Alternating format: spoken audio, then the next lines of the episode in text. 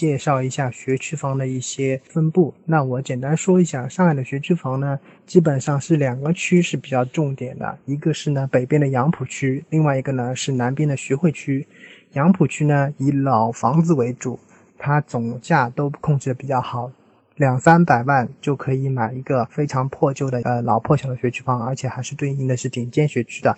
如果你资金不够，你应该朝杨浦走。徐汇呢，就走另外一个路线了。那房子都很贵，但学校也很棒，是比较适合自住加学区的这种需求。那除了这两个极端之外呢，像浦东，它的明珠小学也是声名在外的。浦东明珠小学基本上是一个挂着公办小学名义的一个私立小学，也是非常值绩选，也是非常棒的学校。那除了这三个区。我觉得是数一数二之外呢，其他区的教育水平啊都差不太多。比较热门的学校呢，大概还有老静安它的静教院啊、一师附小啊，还有新静安的闸北实验啊、大宁国际、黄埔的黄埔外国语、蓬莱路二小、曹光标、威宁路三小、虹口的一中心、三中心、四中心，这些都是比较声名在外的学校。像长宁啊、闵行都有自己不错的学校。那总体来说，上海教育的高地就是在我说的北杨浦、南徐汇，东边再加浦东的明珠，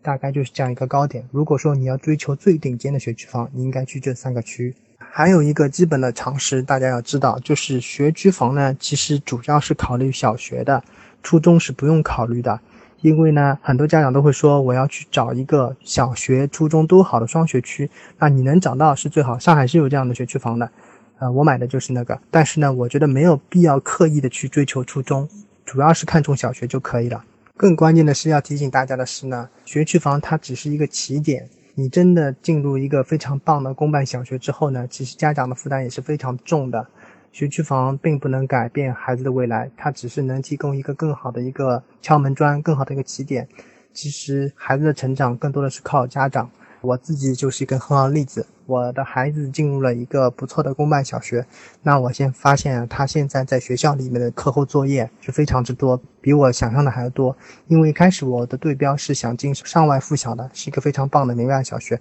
那我是做好吃苦的准备的。后来呢，就进入了一个公办小学之后呢，我想再怎么比也比不上民办小学，但其实还是比我想象中多不少。基本上可以说学校的作业只是完成了一半。有非常多的课外作业是让家长布置到家长身上，然后安排给小孩做的。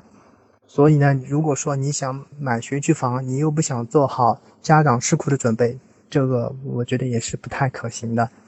其实大家可以发现，我讲到现在很大的篇幅都是在讲上海教育的规划，而不是在讲房子。其实你真的买的学区房，你去玩这个市场的话，你就会知道，其实学区房更多的是在博教育的规划。你对孩子未来的教育是怎么安排的？其实这才是决定学区房一个走势的一个关键。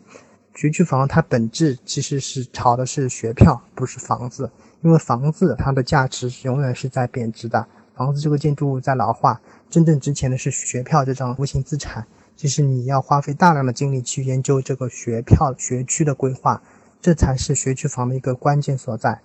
最后呢，我讲一讲学区房的一个长期的风险。上海的学区房呢，其实现在价格已经是比较高的了。因为我记得我买的时候，学区房已经不便宜了。这个房子在我买之后又涨了一倍，那我觉得其实这个学票的价值也已经有点透支了。但是呢，我短期看，未来五年到十年内呢，学票还是会涨的。因为呢，我刚刚说有非常多的需求，新生儿入学的需求啊，公民同招的需求都会刺激这个学区房的涨价。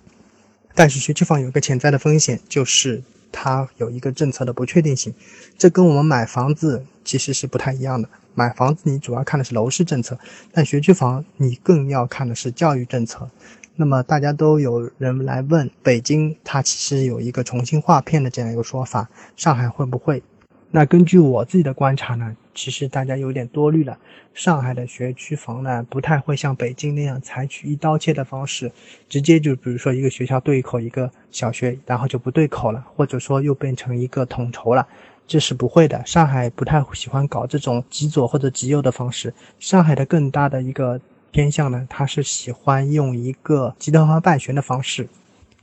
简单的说，意思就是，比如说有一所非常出名的公办小学在这个片区里面，那么它是一个牵头人，那么未来的打法呢，就是这个牵头的小学，他会去兼并一些旁边的菜场小学，就是那种非常差的小学，然后呢，把它冠名成他的集团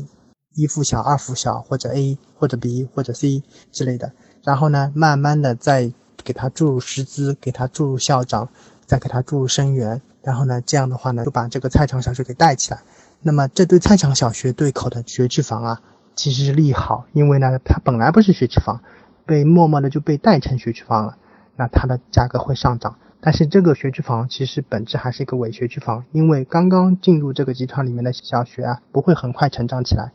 但是呢，对于那个原来就是顶尖学区的学区房来说呢，它其实一个隐性的利空。其实师资力量和校长的这种资源啊，都是在慢慢的被稀释掉，所以呢，这很有可能会影响顶尖小学学区房的一个长期的估值。我自己的看法呢是，如果说你真的你的孩子未来五年内你要读小学的，那你该买的学区房还是得买的，嗯，不要因为有这种隐性的利空就不买。就像刚刚说的，教育是不可逆的，不要因为这种隐性的利空就把它变成一个显性的利利空，就没有必要。那么，如果说你预算实在实在有限，你买不起学区房的话呢，你可以考虑两种未来的学区房。一种呢，就是我们刚才所说的，在这个社区里面去博那种有可能会被并入这个集团办学的小学。那你一旦被并入的话，你的学区房的这个价值啊会上升。另外一种呢，就是你索性就到近郊区，然后呢去找一个整体划片的一个崭新的一个社区，这里面呢。虽然它没有一个传统的一个很强劲的一个学校，但是呢，好在这个新开的小学，它对口的整个片区都是一个比较高素质的人群，都像你一样是一个高级白领。那么这种高级白领的孩子呢，本身呢，他的资质、生源都是很棒的。那么这样长此以往之后呢，可能在三五年以后，这个学校也会慢慢变成一个非常好的小学，这是有例子的。就像北京西二旗的他们那些很多的房子，它西二旗是一个北京非常偏远的一个社区，相当于我们上海的大虹桥吧，比可能比大虹桥还远。但是就因为它旁边有搜狐、有百度，有非常多的码农，就是程序员，有他们的这种子女在这里面。然后呢，这种顶尖的互联网高科技人才，他们的孩子呢，生源都是很棒。然后慢慢的就把西二旗那边的房子都变成学区房，西二旗那个小学就变成顶尖的小学，就是这样，也是可以慢慢的变成一个很棒的学校的。